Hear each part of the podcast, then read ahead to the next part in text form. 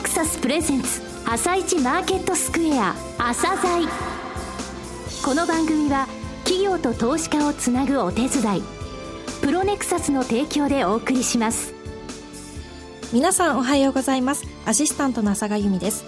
それではスプリングキャピタル代表チーフアナリストの井上哲夫さんと番組を進めてまいります。井上さんよろしくお願いします。よろしくお願いします、はい、今日も楽しみな企業をゲストにお招きしています今日ご紹介する企業は証券コード3133海阪です。海阪さんですね。あの関東地方ですねあまりまだあの馴染みが実はないんですが、はい、東海地方とか九州の方でですね居酒屋などの外食産業を展開されてますので、はい、面白いビジネスモデルですのでお聞きください。はいまた番組後半では井上さんの市場の見方をお話しいただきます。今日はどんなお話をされますか？いよいよね週末に上海で G20 が開かれますけれども、はい、結構手詰まり感強くて来週の相場ちょっと要注意かなと思います。はいわかりました。それでは朝鮮今日の一社です。朝鮮今日の一社。本日は証券コード3133東証マザーズ上場の海阪をご紹介いたします。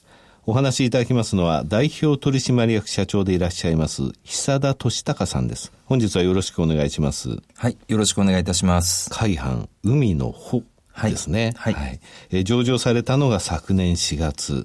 東海地方を中心として居酒屋などの外食店を展開されている企業さんで、えー、社長のマグロ社長として、えー、テレビで拝見させていただいたこともあるんですが、はい、えー、まず企業としての遠隔について、えー、お話しいただけますでしょうか。はい。まあ、当社の、えー、子会社に、えー、はい、魚販という、えー、鮮魚卸の。これ、魚、魚に、はい。えー、魚販。穂ですね。ですね、魚販。はい、こちらの方が創業で62年となりまして、はい。はい、えー、私の父親が、まあ、創業いたしまして、はい。えー、2代目ということでですね、マグロとカジキの専門卸売業として始めたのがきっかけとなっています、居酒屋さんの前にまずはこの魚屋さん。そうですね。マグロ、はい、カジキカジキの専門卸ということで。なるほど、はい、はい、でマグロ社長と呼ばれている、まあ、今回あのマグロ社はい、えー、社長ということであの、商標も取らさせていただいたんですけども、はい、まあ私自身がですね、まあ高校生の頃にはもうマグロの解体もできるようになってたんですけども、はい、えー、もう小学校、中学校からですね、父親のもとでですね、はい、朝早くからですね、借り出されて、もう夏休み、冬休みはですね、毎日市場行ってやってまして、25歳から本格的に父親のもとで働くことになってですね、うんはい、まあ競りも25歳から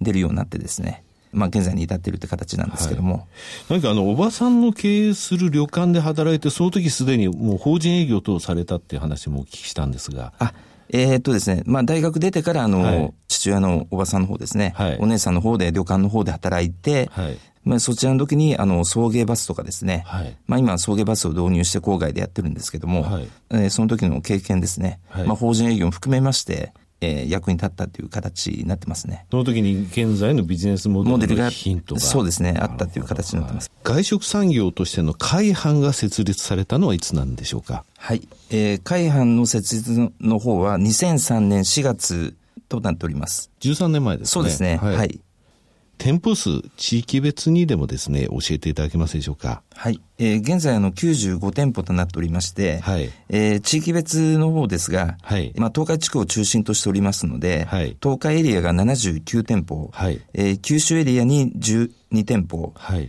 えー、その他のエリアといたしまして4店舗となっております。なるほど。東海79、はい。九州12、えー、それで91店舗あるわけですね。そうですね。他の地域は4店舗。4店舗。はい。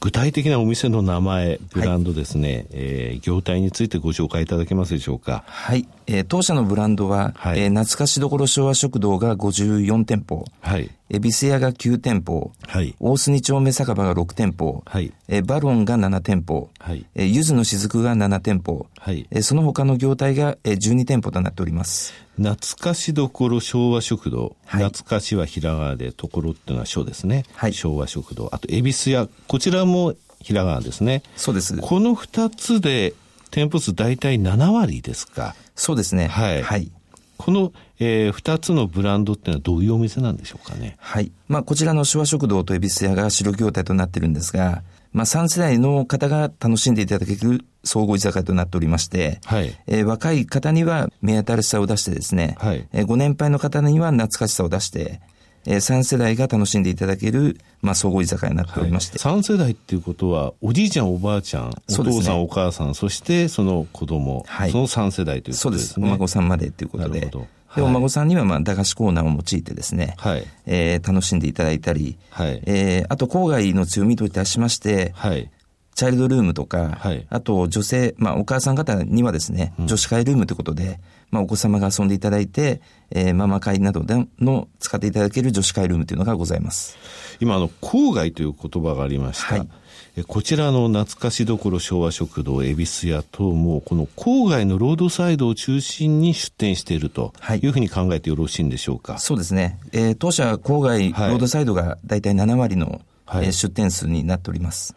となりますとね、あの、仕事が終わって、はい、えー、会社を出て、駅前でちょっと一杯というのと違って、はい、もうこれ住宅地も近いということですかね。そうですね。あの、まあ、よくあの、郊外ロードサイド、まあ、はい、新修復の青山さんがあったりとか、はい、王将さんがあったりとか、その中に、通り沿いに、まあ、居酒屋として当社があるっていう形の、はい、そういう、そういった出店モデルで当社出してるって形ですね。ただ社長、その道路沿いってことは、はい、飲酒と車の運転って問題どうしても出てくると思うんですよ。はい、この対策ってあるんですかね？はい。はい、えー、当社の、先ほど旅館のお話を設けたと思うんですけども、はい、えー、まあその経験からですね、無料無料の送迎バスを用いてですね、はい、えー、当社は大体今50代ですね、はい、50代の送迎バスを、まあ、順次稼働して、はい、えー、行っているという形になっております。これどういうところからそのお店に行ってくるんですか、まあ、特にあの平日に関しては、まあ、あの大学生とか、はい、えー、ゼミやサークルなどの形ですね、はい、えー、あと金曜土曜に関してはですね、やはり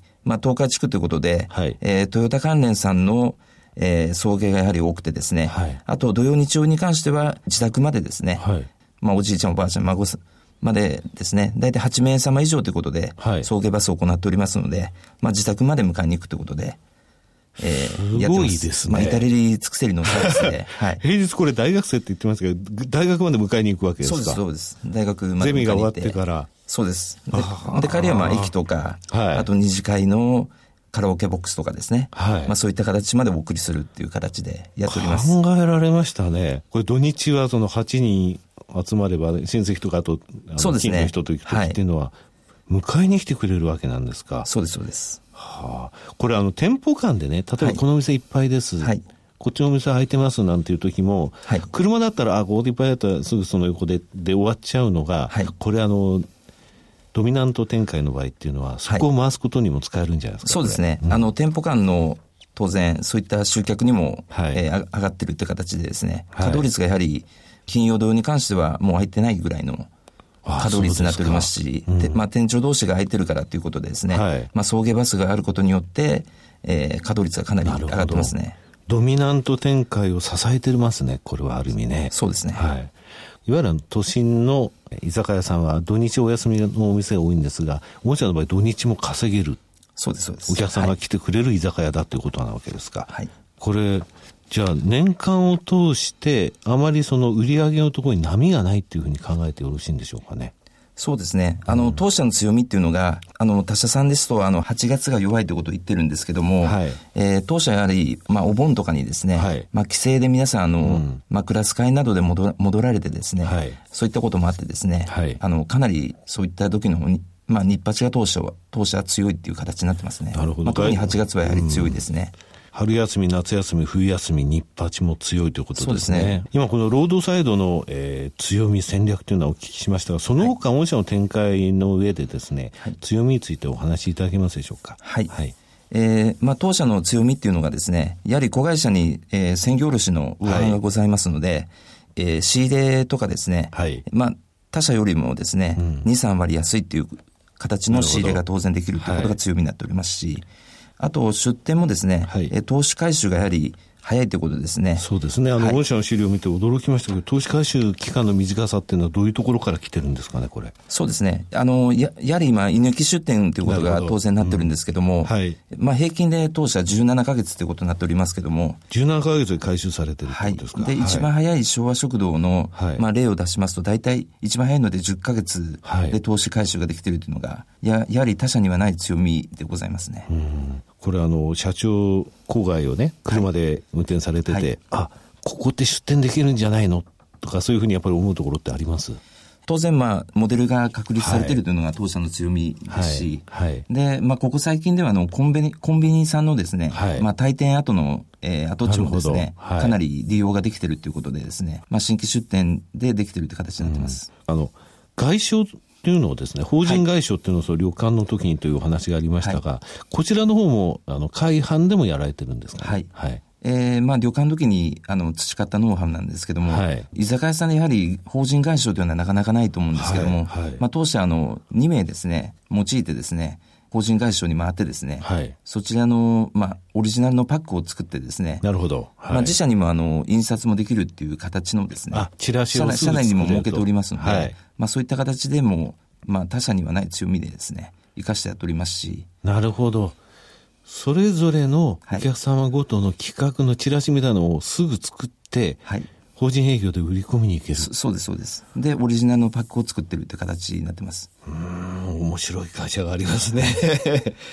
いや、全然、あの、ここのところっていうのは、その外食産業の中でやっぱり風穴を開けたって言われるのは、こういった部分だというふうに思いますね。すねえー、今後の戦略と、えー、店舗数の見込み等って教えていただけますでしょうか？はい。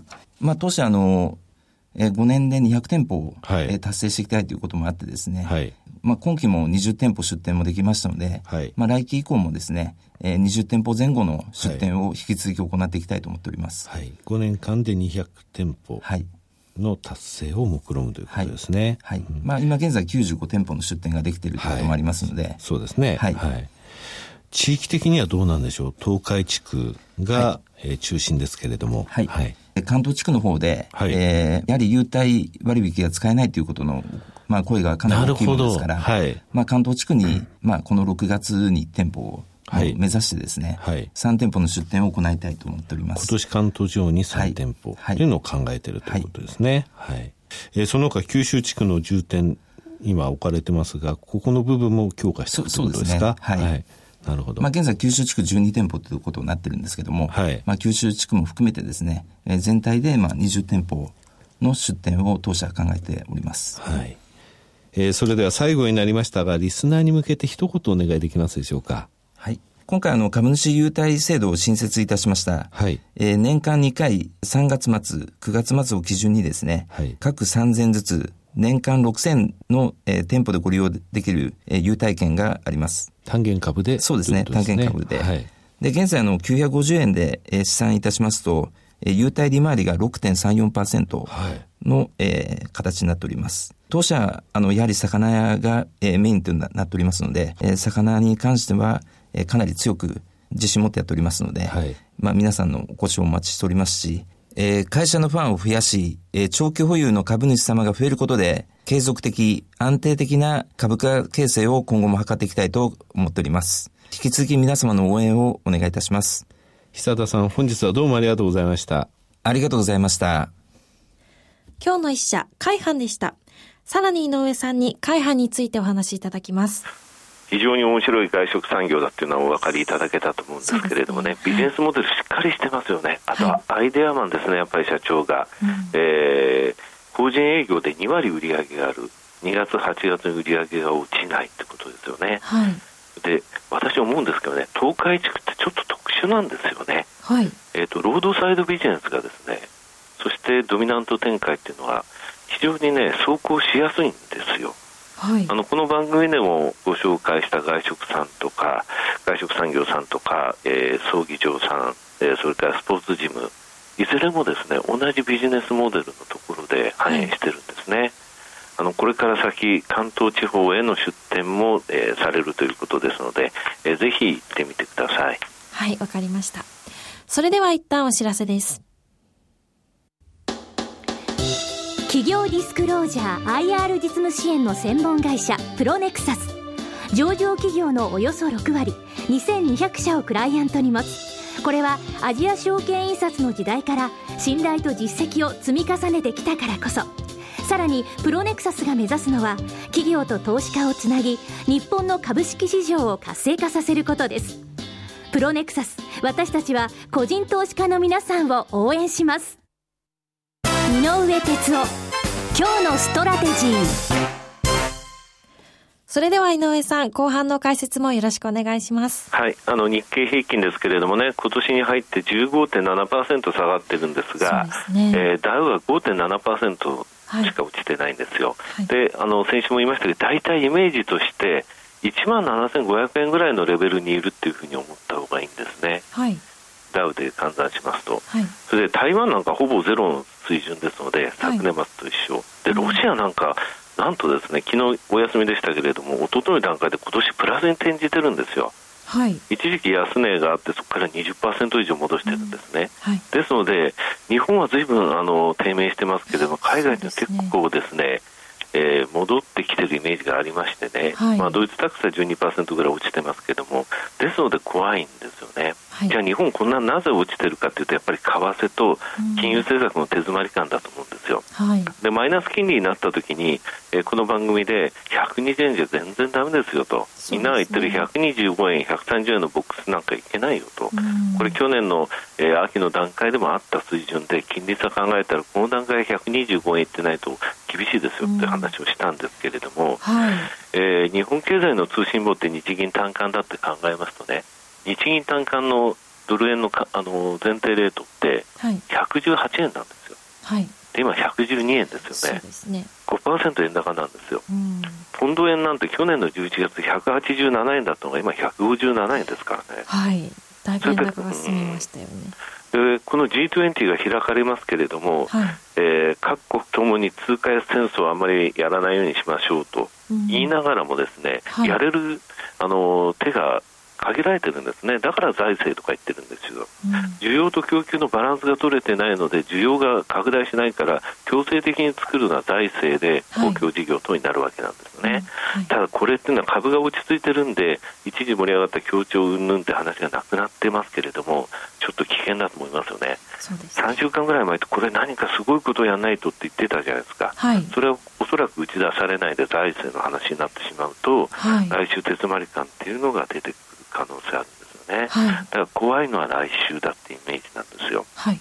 だから1万6000より上っていう水準っていうのはあのやっと戻ってきたと思ってもですねちょっと待った方がいいと思いますね。もう繰り返しになりますが今現在の日経平均というのは1万7500円ぐらいのレベルなんだ、うん、そうやって考えるとじゃあ1万7500円のところから上がれるかどうだろうって考えますとですね、はい、ちょっと来週は要注意なタイミングに入ってくるというふうにはってます。はい。わ、はい、かりました。じゃあ来週以降要注意ということで。そうですね。はい。わ、かりました。井上さん今日もありがとうございました。また来週もよろしくお願いします。この後は東京市場の寄り付きです。朝鮮この番組は企業と投資家をつなぐお手伝いプロネクサスの提供でお送りしました。